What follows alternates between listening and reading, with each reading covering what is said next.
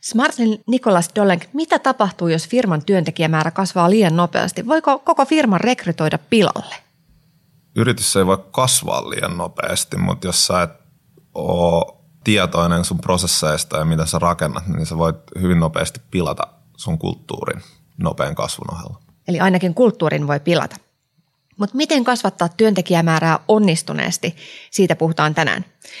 Vielä 2010-2014 tienoilla Suomen startup puhuttiin paljon pääoman tarpeesta ja esimerkiksi Slash syntyi nimenomaan houkuttelemaan tänne ulkomaisia pääomasijoittajia. Kun rahahanat sitten kääntyi auki ja pääomasta ei ole enää hyville ideoille pulaa, suurin kasvun pullonkaula onkin nykyisin työntekijät. Rekrytointi ja onnistunut henkilöstömäärän kasvattaminen on pahimmillaan kasvuyhtiöille aikamoinen murheen kryyni. Siitä ovat tänään puhumassa ohjelmistoyhtiö Smartlin henkilöstön kehityksestä vastaava Nikolas Dolenk sekä ITL-rekrytointiin erikoistuneen Talented-kasvuyhtiön toimitusjohtaja Harri Sieppi. Miten startupeista saadaan kasvuraketteja? Kuuntelet Kasvun rakentajat podcastia, jossa kerromme, mikä ratkaisee startupin menestyksen. Ohjelman juontaa talouselämälehden toimittaja Elina Lappalainen – Amerikkalainen pääomasijoittaja osti joulukuussa enemmistön ohjelmistoyhtiö Smartlista 200 miljoonan euron kaupassa. Smartly onkin ollut yksi Suomen startup-kentän huikeimmista kasvutarinoista. Viime vuonna se ylsi jo noin 70 miljoonan euron liikevaihtoon kannattavasti. Smartlin tuote on ohjelmisto, joka auttaa yrityksiä automatisoimaan, julkaisemaan, kohdentamaan ja analysoimaan esimerkiksi Facebook-mainontaa. Se on siis mainosteknologian ohjelmisto. Ja pari vuotta sitten Smartly alkoi myös rekrytoida hurjaa vauhtia. Nikolas Dolenk, te kasvoitte 18 kuukaudessa noin 150 työntekijästä 350. Se on suunnilleen sama aika, jonka sä itse olet ollut Smartilla. Minkälaista aikaa tämä kasvu on ollut? Aikamoista tunteellista vuoristorataa. Siis tota, missään startupissa, joka kasvaa noin nopeasti, niin on asiat niin kuin kunnossa koko ajan. Koska heti kun sä edes puolitat sun, sun henkilöstömäärän, niin yli puolet sun prosesseet luultavasti menee rikki. Ja tai siis tuplaat. Jos tuplaat, mutta siis jo ihan puolittaessa, niin ne ongelmat rupeaa näkyy, koska on tosi paljon niin kuin implisiittisiä, eli ei niin kuin tietoisesti muodostettuja tapoja ja prosesseja, jotka enää tue sitä kasvuvauhtia. Sun titteli LinkedInissä on englanniksi Human Catalyst, Developing and Engaging Talented Leaders at Smartly. Mitä sä oikeasti siellä teet? Eli mä olin 129 työntekijä ja mä oon yksi harvoista ää, ja viimeinen, joka on rekrytty organisaatioon ilman roolikuvausta. Eli Krista, meidän toimari, sanoi, että tänne tee jotain hyödyllistä. Toki oli vähän niin kuin idea, että mihin mä päädyn. Ja, ja tota, ensimmäinen niin kuin ongelma, minkä näin oli, että me koulutettiin ja, ja vala, niin kuin onboardattiin meidän esimiehiä sanomalla, että lykkyä tyköön. Eli ei mitään niin kuin koulutusta tai kerrottu, että miten siinä esimiesroolissa pitäisi tehdä. Eli se on niin kuin ensimmäinen asia, mihin tartuin, että pitäisi tehdä joku koulutusohjelma niin kuin esimiehille, kun aika monet – organisaatio nuori, keski oli silloin alle 30, monet on ensimmäisessä työpaikassa ja myöskin ensimmäistä kertaa esimiehen roolissa.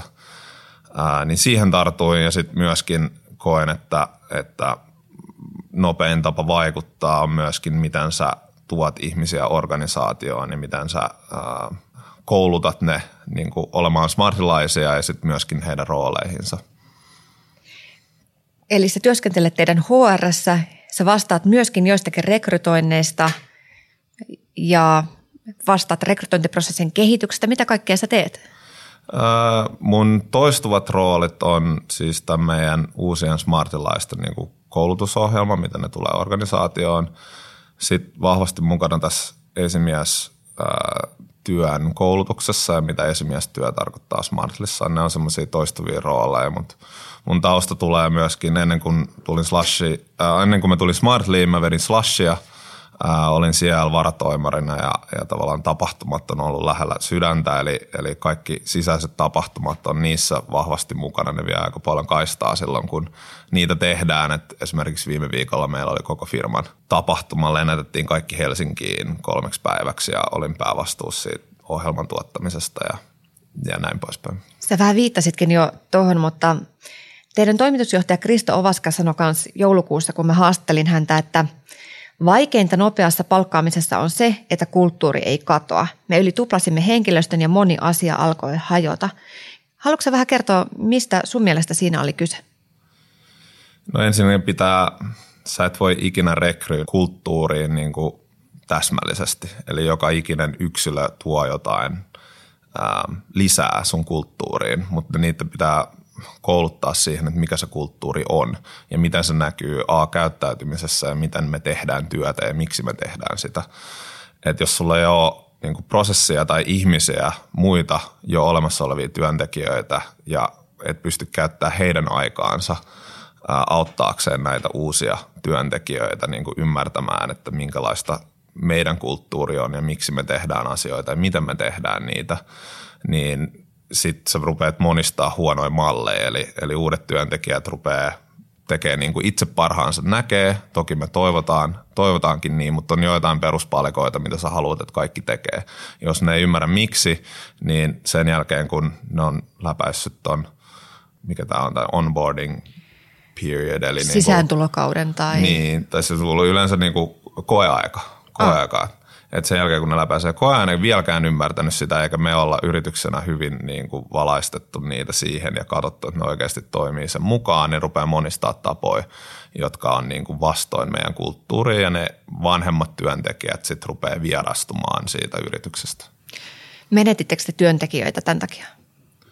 Aina sä menetät joitain ja viime syksynä varmaan menettiin. Meillä on ollut heuristisesti tai siis historiallisesti tosi – tosi niin kuin vahva sitoutuvuusaste. Et silloin kun mä tulin y- yritykseen, niin 96 prosenttia kaikista työntekijöistä oli pysynyt yrityksessä siihen asti. Ja nyt mä sanoisin, että se aste on 82 prosenttia, jos en ihan väärin muista.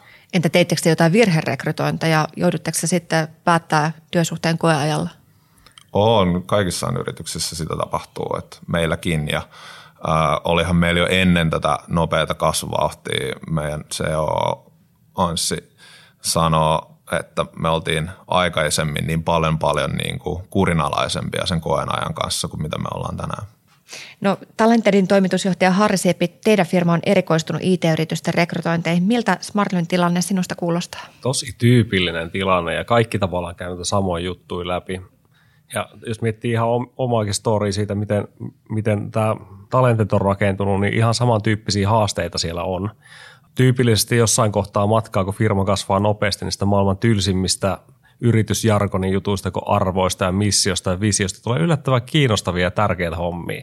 Ja varsinkin tuommoinen organisaatio, mikä on hyvin itseohjautuva ja koittaa ehkä vähän välttää semmoisia turhia rakenteita, joutuu, joutuu opettamaan paljon tämmöisiä perusasioita jengille, jotta jengi menee sitä oikeaan suuntaan, mutta ihan tosi tyypillisiä. Näitä tulee vastaan. No monelle kasvuyhtiölle juuri tuo kasvuloikka 50-100 hengestä sitten sinne 300-500 työntekijän luokkaan voi olla ilmeisesti aika vaikea. Mä oon nähnyt tällaisia erilaisia kasvukipuja monissa suomalaisissa kasvuyhtiöissä. Roviollakin oli aikoinaan niitä tosi nopean, nopean rekrytointitahdin kanssa. Miksi se on tällaista aina? Ihmiset ei ole helppoja sanotaan näin. Ja, ja tavallaan kulttuurihan muodostuu siitä, miten yksilö organisaatiossa kommunikoi ja työskentelee muiden ihmisten kanssa. Ja sitten kun sä lisäät tosi paljon ihmisiä niin kuin samanaikaisesti ja ne olemassa olevat ihmiset, niille ei ole kaistaa opettaa tai kouluttaa heitä – niin silloin muodostuu tosi paljon sekaannusta siitä, että miten ja miksi. Ja sitten on myös tämä allergia, varsinkin kasvuyritys- ja startup-kentässä siihen, että niin kuin me ei haluta prosesseja, koska silloin meistä tulee korporaatio. Ää, ja sitten sä toteat jossain vaiheessa, että nämä on itse asiassa ihan hyväksi silleen, että nämä jotkut jutut voisi kumminkin tehdä, koska muuten syntyy täys sekasorto. Ja sitten se kitka tavallaan sen prosessin ja, ja ihmisten itseohjautuvuuden välillä on, on vaikea haaste.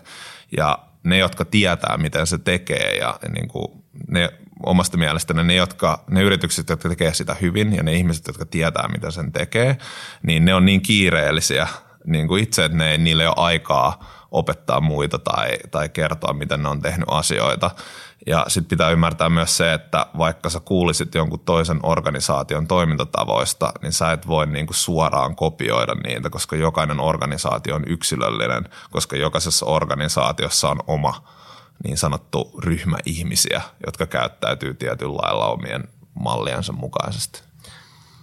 Kuulin joskus hyvän termin tuohon, semmoinen kuin tiedon asymmetria, eli just mitä kuvasit, niin alkuvaiheessa tavallaan kaikilla on tosi selkeä yhteinen käsitys siitä, mitä ollaan tekemässä. Sitten tulee lisää jengiä, niin yllättävän vaikeaksi menee kommunikoida eteenpäin tätä asioita. Ja siihen tulee, syntyy vielä hyvin paljon niin johtamiseen liittyviä haasteita, mutta tiedon asymmetria. Kaikilla on niin hyvin erinäköinen oma kuva, että missä ollaan ja mihin ollaan menossa – No ilmeisesti te Smartilla sitten taas hidastitte rekrytointeja välillä ja olette keskittyneet luomaan näitä prosesseja uusien työntekijöiden perehdytykseen ja kulttuurin jakamiseen, eikö vaan? Kyllä. Mi- mitä se käytännössä tarkoittaa, Smart Nikolas Dolan, mitä keinoja tähän on teillä rakennettu? rekrytoinnissa varsinkin niin A, että sä koulutat niitä, jotka on mukana haastattelemassa. Eli alettiin – tietoisesti kouluttamaan enemmän ihmisiä rekrytoimisen niin kuin peruspalikoilla, että miten sä rekrytoit, minkälaisia kysymyksiä sä haluat, minkälaisia kysymyksiä meillä kysytään. Sitten myös se, että, että tehdään muistiinpanoja niin kuin rekrytointikeskusteluista niin, että ne, jotka tekee sen lopullisen päätöksen, niin niillä on kaikki tieto hallussaan ja kaikista niistä haastatteluissa, kun tehdään rekrytointipäätöksiä – ja se, että se prosessi on, on hyvin kommunikoitu myöskin hakijoille, että mitkä on ne eri vaiheet, miksi niitä tehdään, mitä silloin arvioidaan ja että tehdään sitä niin kuin kurinalaisesti. Et monet yritykset menee väärin sillä, että ne luulee, että rekrytoivalla, että se, yritys, että sulla on niin kuin jotenkin valta-asema siinä, koska sä voit tehdä sen päätöksen, se tulee, mutta totuus on se, että se on molemmin puolinen, että se, se hakija myöskin koko ajan arvioi sua. Ja, ja tavallaan vaikka sä et valitse sitä tyyppiä nyt, sä ehkä haluat niin kuin rekrytoida se vuoden päästä tai kahden vuoden päässä on valmis sun yritykseen. Ja kaikkihan ihmiset puhuu, että jos niillä on ollut mielekäs kokemus, niin ne kertoo siitä myöskin kavereilleen. Että se on meille tosi tärkeää, että jokaisella hakijalla on niin kuin mielekäs kokemus ja että me seurataan sitä, me implementointiin nyt hakijatyytyväisyyskyselyä myös, että me niin kuin laitetaan metriikat ja, ja datat sen asian ympärille niin, että me voidaan parantaa sitä prosessia niin kuin yritykset kärsii työntekijäpulasta, niin on ehkä niin kuin sellaiset työnhakijan markkinat, jossa se työnhakijan tyytyväisyys ja minkälainen kuva sillä on mistäkin yrityskulttuurista on aika isossa roolissa, jolloin, jolloin niin toi onkin, kääntyykin vähän toisinpäin. Itse asiassa mä sanoisin, että nykyään ei ole, niin kuin, ei ole pulaa tyypeistä tai silleen, että kun monet puhuu, se on niin kuin vähän, vähän jo niin kuin menneen talvien lumia sitä, että, että ei olisi tarpeeksi niin kuin ihmisiä, ketä sä voisit rekryä. Et esimerkiksi LinkedIn, LinkedInillä on tosi hyvät työkalut, että sä voit laittaa niin kuin kokemattoman rekrytoijan niin kuin LinkedInin, niin kyllä se löytää niin kuin ihmisiä. Vaan, vaan nykyään se on se, että kun niitä vaihtoehtoja on niille hakijoille tosi moni, että miten sä niin kuin erotat joukosta ja, ja toisenaan se markkina on tosi nopea. Eli tavallaan miten sä löydät just oikeaan aikaan oikean tyypin ja miten sä saat sen tarpeeksi niin kuin nopeasti, mutta sä, sä et kummiskaan – ää, yritä leikata nurkkia ja, ja niin kuin laittaa sitä nopeammin kuin mikä sun prosessi itse asiassa ää, määrää, että sen pitäisi olla. No Harri Sieppi, te olette erikoistuneet oikeastaan just tähän. Siinä, missä kilpailevat rekrytointiyritykset auttaa yrityksiä löytää uusia työntekijöitä, Talentetin toimintaperiaate on päinvastainen, eli se auttaa ohjelmistoalan osaajia löytämään uusia työmahdollisuuksia. Talentetin toimitusjohtaja Harri Sieppi, miksi te toimitte niin kuin näin päin? Se lähti oikeastaan niin semmoista kelasta liikkeelle, että toi rekrytointi on tässä kohderyhmässä rikki.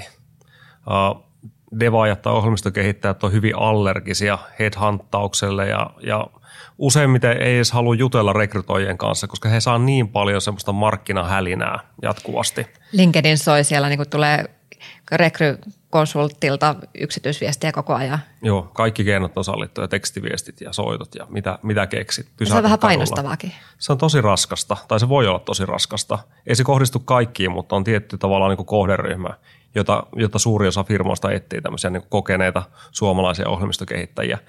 Niin siinä se, siinä se näkyy vahvasti. Uh, se ajatus oli myöskin toisinpäin, että, että firmojen näkökulmasta myös on sama ongelma, ongelma että, että kun tämä kohderyhmä ei halua käydä useimmiten sitä keskustelua niiden rekrytoivia ihmisten kanssa, niin on vaikea tavoittaa sitä porukkaa. Ja siihen me ajateltiin, että nyt, nyt on kyllä semmoinen markkinapaikka, että pitäisi pystyä rakentamaan päinvastaisesti tämä palvelu ja lähteä korjaamaan sitä ongelmaa siitä, että tekisi mahdollisimman suurta arvontuottoa sille ohjelmistokehittäjälle, joka etsii duunia.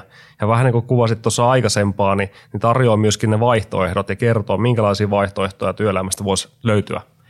Ja sillä matkalla ollaan. No te olette itsekin vasta 2016 perustettu kasvuyhtiö ja teitte viime vuonna jo melkein 9 miljoonan euron liikevaihdon kannattavasti. Onko kyse vain siitä, että rekryala käy nyt kuumana vai miksi te kasvatte näin kova? No ala varmasti käy kuumana. Se, mikä meitä on auttanut tässä on hyvin erilainen erikoistuminen, erilainen lähtökohta. Meidät on koettu mielenkiintoisena tahona. Meille hakee hyvin paljon ohjelmistokehittäjä joka kuukausi mukaan ja sitten kun ollaan itse vähän sitä samaa skeneä ja samaa porukkaa, niin, niin on luontevaa ja helppoa asioida sen niin porukan kanssa. Mutta mut joo, kyllä ala käy kuumana siinä mielessä, että tarvetta on ja yritykset rekrytoi ja ihmiset kuitenkin vaihtaa duunia aina muutaman vuoden välein. Kerrotko vielä ihan rauka, rautalankamallilla, että miten toi teidän homma toimii? Teillä on niin oma yhteisö. No se yhteisö tuli vähän vahingossa. Se liittyy semmoiseen ongelman ratkaisemiseen. Meistä kukaan ei ollut, ollut rekrytoinnin parissa tehnyt paljon duunia tai ei ollut rekrytoija taustaltaan. Ja jossain kohtaa, kun todettiin, että, että meille syntyy sellainen ongelma, että, että, että toi kommunikointi, kun on hyvin kommunikointivaltainen ala – niin tulee pullonkaulaksi. Aina kun jutellaan yhden ihmisen kanssa, niin täytyy jutella se yrityksen tyypin kanssa ja sitten täytyy jutella oman tiimin kanssa, että kaikki kommunikaatio kolminkertaistuu. Ja sitten me vaateltiin, että hei, mikä on semmoinen nykyaikainen tapa lähteä ratkaisemaan tätä. Teemu meiltä heitti, että mitä jos vaan kutsuttaisiin kaikki samaan Slackiin. Ja siitä se on niin syntynyt se yhteisö, missä on nyt useampi tuhatta ohjelmistokehittäjää. Eli tälle yhteisölle te tarjoatte niitä mahdollisuuksia ja sitten joku tarttuu, jos kiinnostuu, niinkö Joo, ensimmäinen juttu, mitä me tarjottelin, että jos joku nyt sattuu olemaan siinä tilanteessa, että teettiin uutta duunia, niin tässä on samanlaisia ihmisiä, jotka mielellään auttaa ja satutaan tuntemaan hyvin tätä suomalaista yrityskenttää. Että, että jos olet tutustunut mihin tahansa firmaan, niin helppo käydä tutustumassa, mutta siinä on syntynyt aika lailla muitakin palveluita ympärille kuin rekrytointi. Et, et huomattiin hyvin nopeasti, että, että aika moni tällä hetkellä etsii myös projekteja ää, tai tämmöistä niin kuin kontraktorihommaa, mitä voi tehdä. Ja sanottiin koko ajan siinä alkuvaiheessa porukalle, että ei me, ei me tuossa pystytä teitä auttaa, ei meillä ole semmoisia projekteja. Mutta mut siitä on syntynyt sitten myöskin jossain kohtaa monen ei-vastauksen jälkeen niin uusi palvelu. Eli ollaan todettu, että no mitä jos vaan tarjottaisiin tätäkin vaihtoehtoa. Ja siinä on syntynyt muita palveluita ympärillä ja se palveluiden määrä on kasvanut, mutta sillä ytimessä on ollut koko ajan se sama kohderyhmä ja sen palveleminen. No teidän asiakkaana on olleet Apple, Nokia-puhelimia valmistaa HMD ja kasvuyhtiöt kuten Volt tai Remedy ja myös käsittääkseni Smartly. Eli te tunnette kentän tosi hyvin, mutta mikä on sellainen tyypillinen moka, minkä firmat tekee, kun ne yrittää palkata uusia ihmisiä tällä ohjelmistoalalla? Se, missä yleensä ekana mennään pieleen, on, on toi, mitä Nikolas hyvin kuvastossa, eli lähdetään kertomaan sitä omaa tarinaa ja koitetaan vakuuttaa työnhakijoita sillä, että me ollaan hirveän kiinnostava ja houkutteleva yritys ja ei keskitytä siihen ihmiseen ja hänen palvelemiseen.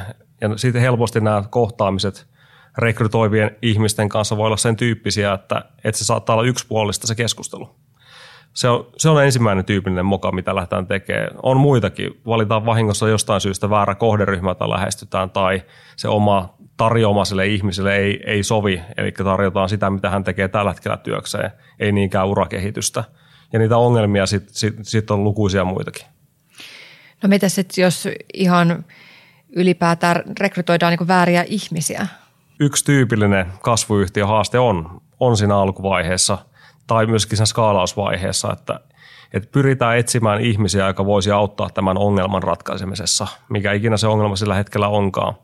Ja saattaa unohtua se, että, että pitäisi pyrkiä löytämään sen tyyppistä sen tyyppisiä ihmisiä töihin, jotka pystyy niin pitkällä aikavälillä kehittämään ja kehittymään siinä yhtiössä. Mutta mut liian usein lähtee vähän väärään suuntaan ja skaalataan jonkun ongelman tai jonkun tarpeen ympärille sitä kasvua. Niin siihen voisi lisätä, että nopeassa kasvavassa yrityksessä sä et välttämättä myöskään tiedä, mikä se ongelman luonne on. Että sä luulet, että sä oot että tämä on se ongelma ja tähän me halutaan joku tyyppi nyt ratkoa tätä ongelmaa, mutta se on itse asiassa vain oireyhtymä jostain muusta ongelmasta. Ja toinen on se, että, että luultavasti sulle ei ole niin kuin mitään aikaisempaa tietoa, että otetaan esimerkiksi, että jos sä haluat laittaa myyntiorganisaation pystyyn, niin sulle ei ole itsellään mitään käsitystä siitä, että minkälainen on A hyvä myyjä, mutta vielä tärkeämpää, mikä olisi oikea myyjä sulle. Niin tavallaan se joudut niin kuin oppimaan sen, sen prosessin kautta ja se, että sä haet ja, ja sitten niin reflektoit, oliko tämä oikea tyyppi, minkälaisia kandidaatteja ne, ne on. Et ydinpointti tässä on se, että nopeat kasvavat yritykset, ne ei välttämättä tiedä, mitä ne oikeasti kaipaa. Smartlin Nikolas Dolan, käytättekö te rekrykonsultteja? Miten paljon teillä on ulkoistettu tätä ja miten paljon te teette itse sisäisesti? Sanotaan, että 90 prosenttia me halutaan rakentaa meidän oma niin kuin rekrytointikoneisto. Ja meillä on oma tiimi, joka tekee sitä ja, ja tota, um, myöskin valjastetaan paljon ihmisiä organisaation mukaan siihen prosessiin ja, ja koulutetaan niitä rekrytoinnissa ja sitten ulkoisesti me käytetään välillä kun pitää täydennystä tiimiin ja me pidetään siitä, että me voidaan ottaa yksi ulkopuolinen konsultti, joka sitten istuu meidän kanssa, sen tiimin kanssa ja niin kuin tavallaan omaksuu sen meidän toimintatavan ja kulttuurin, niin sillä me ollaan huomattu, että me saadaan parhaimpia tuloksia. Minkälainen rekrytointiprosessi teillä on? Um, No käytännössä meillä on kaksi eri, että jos sä tulet devausrooliin, niin meillä on yksi prosessi ja sitten muita rooleja kohden meillä on toinen. Molemmissa on viisi askelta. Me äskettäin muutettiin meidän, meidän devausrekrytointiprosessi, missä me alettiin fokusoimaan niin kuin, taitojen ja osaamisen arviointiin niin kuin aikaisemmassa vaiheessa rekrytointiputkeen ja myöskin pyrittiin automatisoimaan sitä. Eli koodailla on, on tokassa kierroksessa käytännössä koodaushaaste, minkä ne voi tehdä omatoimisesti itse ennen kuin ne sitten tulee haastatteluun sen, sen rekrytoivan esimiehen kanssa. Ja sen jälkeen on vielä ää, vähintään kaksi haastattelua kahden eri meidän devaajan kanssa, missä ne käy niin kuin koodaushaasteen yhdessä läpi, missä käytännössä yhdessä yritetään ratkoa ongelmaa, mikä olisi ehkä meille tyypillinen. Hyvä kuvaus Smartly tavallaan tilanteesta. Se, mikä tulee mieleen, nosta, kun ollaan tutkittu paljon sitä työnhakijan polkua ja minkälaisia tunteita herää siinä polun matkalla. Yksi, mikä on ollut tyypillisesti iso haaste, kun, kun äh, käydään sitä rekryprosessia läpi, niin nämä koodaustehtävät yleensä vetää mielialaa alaspäin. Ja, ja sitten samaan aikaan se, se tilanne, että sä haluaisit rakentaa luottamusta siihen ihmiseen – niin toi hankala asetelma, että missä kohtaa tekee testausta ja minkä tyyppistä se testaus on ja miten saa ylläpidettyä sitä hyvää fiilistä sen matkan varrella. Miten te olette ratkonut tota? Siis meillä on, siinä meidän rekrytoijat tulee iso rooliin, että tavallaan ne pitää huolta, vasta, että, kysymyksiin vastataan silloin kun niitä tulee, niiden kanssa kommunikoidaan aina ennen ja jälkeen, eli, eli rekrytoija ei välttämättä itse istu kaikissa vaiheissa mukana, mutta, mutta se pitää huolen siitä, että se se tulee ennen ja jälkeen kysyä, että onko jotain kysymyksiä ja ää, miten se meni ja, ja tavallaan onko herännyt lisää kysymyksiä. Että tavallaan pidetään semmoinen henkilökohtainen kosketus jokaiseen hakijaan, vaikka rekrytoija ei itse – istu siinä mukana kaikissa rekrytointikeskusteluissa. Ja toki me sanotaan myöskin meille rekryprosessissa mukana olevissa haastattelijoille, että tavallaan teillekin saattaa tulla yhteydenottoa ja muuta, että kannustakaa siihen, että yritätte tutustua siihen ihmiseen ja, ja että olette innoissanne siitä, että ne on mukana siinä ja yritätte tutustua siihen henkilöön myöskin vaan sen haastattelun ohella olette kuitenkin onnistuneet houkuttelee hakijoita ja onnistuneet kasvattamaan työntekijämäärää toisin kuin ehkä moni muu, niin onko teillä joku salainen resepti, jonka voisi jakaa muillekin? Ei millään organisaatiolla on suoraan salaista reseptiä, mutta mä sanoisin, että on varmaan tiettyjä perusasetuksia, mitä sulla voisi olla rekrytoinnissa. Et yksi on se, että sä, mitä jo aikaisemmin keskusteltiin, että ymmärtää sen, että joka ikinen kosketus sulla on jokaiseen työnhakijaan, niin me ei arvioida vaan heitä, vaan he myös arvioi meitä. Ja sitten me ollaan aika hyvin onnistuttunut siinä niin kuin kertomaan, että mikä meidän yrityksen niin kuin arvolupaus on. Meillä on semmoinen kulttuurikäsikirja, mikä on saatavilla netissä. Sä voit käydä katsoa sen, lukea sen, mikä toimii ei vaan niin kuin he, ihmisille, jotka tulee organisaation ulkopuolelle, haluat tietää, että minkälaista täällä on tehdä töitä, mitkä arvot me omitaan, mikä meidän visio on, mikä meidän missio on, miten me tehdään duunia, miten se näyttäytyy niin kuin käytännössä. Ää, niin se on myös meille siis operatiivinen käsikirja, eli me työstetään myös sitä jatkuvasti, että se ei ole semmoinen kiveen hakattu asia, mikä kerran implementoidaan, vaan me iteroidaan sitä sitä mukaan, mitä me kasvetaan. Ja meillä oli esimerkiksi viime viikolla tämmöinen koko firman koko firma tuli yhteen Suomeen ja oltiin kolme päivää Hämeenlinnan Aulangossa, missä me muun muassa keskusteltiin tästä, että me päivitettiin meidän kulttuurikäsikirjaa, käytiin läpi, mitä tämä tarkoittaa, pitääkö sitä vielä hioa, miten me viedään nämä asiat käytäntöön ja me osallistetaan koko organisaation sen työstämiseen. Kuulostaa aika perusteelliselta. Miten sä itse koet, että miten se sitten näkyy? Mitkä on ne, mihin se tiivistyy? Miten teidän kulttuuri ja arvot näkyy työntekijälle joka päivä? No yksi oleellinen, mikä ehkä on tullut nyt kahden yrityksen kokemuksella Slashista ja, ja myöskin nyt Smartlista, että jokaisella organisaatiolla on vahva kulttuuri, niin niillä on yksi bisneskriittinen asia, mitä kaikki tekee, mitä, mitä kukaan ei ole sen yläpuolella. Eli Smartlissa meillä kaikki tekee asiakaspalvelua ja istuu asiakaspalvelussa. Riippuen roolissa on, että kuinka paljon sä sitä teet. Eli toimitusjohtaja myöten tehdään asiakaspalvelua. Joo, kyllä. Eli myöskin meidän johto istuu siellä. Ja joka kerta, kun sitä ei tehdä kurinalaisesti, niin tulee moraalin kanssa ongelmia. Ja sen ei tämän niin kuin – tämän asian, mitä sä teet, sen ei ole tarkoitus olla helppoa, koska jos se olisi helppoa, niin kaikki sitä tekisi. Eli se on niin kuin sulle kulttuurille se ominaista, mutta myöskin bisneskriittistä. Slashissa oli se, että kaikki te- tulee talkoisiin ja osallistuu talkoisiin, jos sä oot mukana riippumatta ammattilaisena tai, tai sitten vapaaehtoisena tai jos sä oot vastuuhenkilö, niin sä tuut ja sä teet talkoit. Joka kerta, kun ihmiset yritti lintsaa sitä tai ei niin kuin contribui siihen, niin aina tapahtui niin kuin moraalin kanssa haasteita. Mm.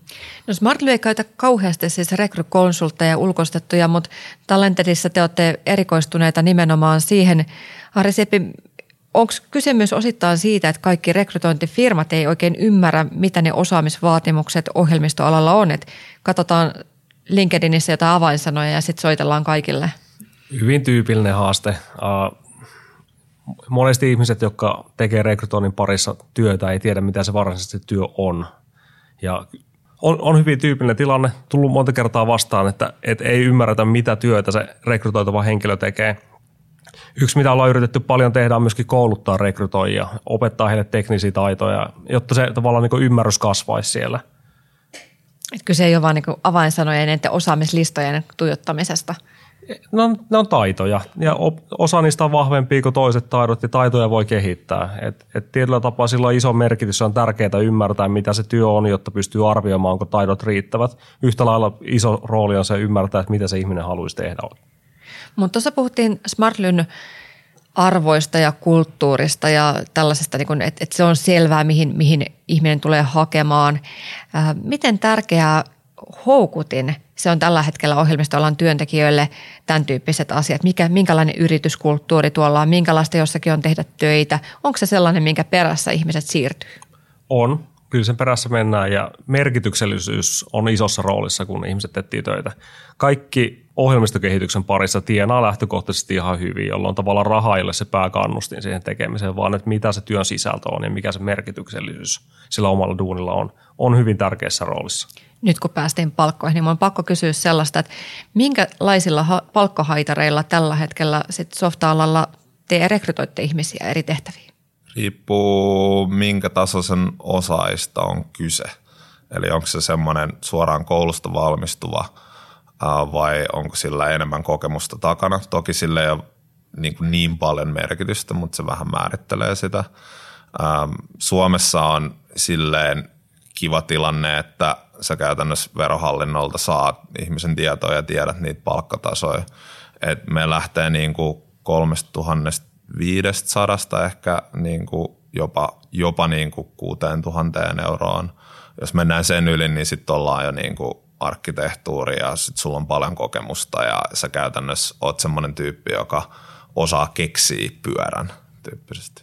Ja sitten jos vertaa Smartlia esimerkiksi muihin yhtiöihin, niin osa firmoista positioituu palkan näkökulmasta. Ne koittaa niin maksaa mahdollisimman suurta ansiota ja houkutella sitä kautta työntekijöitä. Että alalla on hyvin erilaisia toimijoita, hyvin erilaisilla malleilla.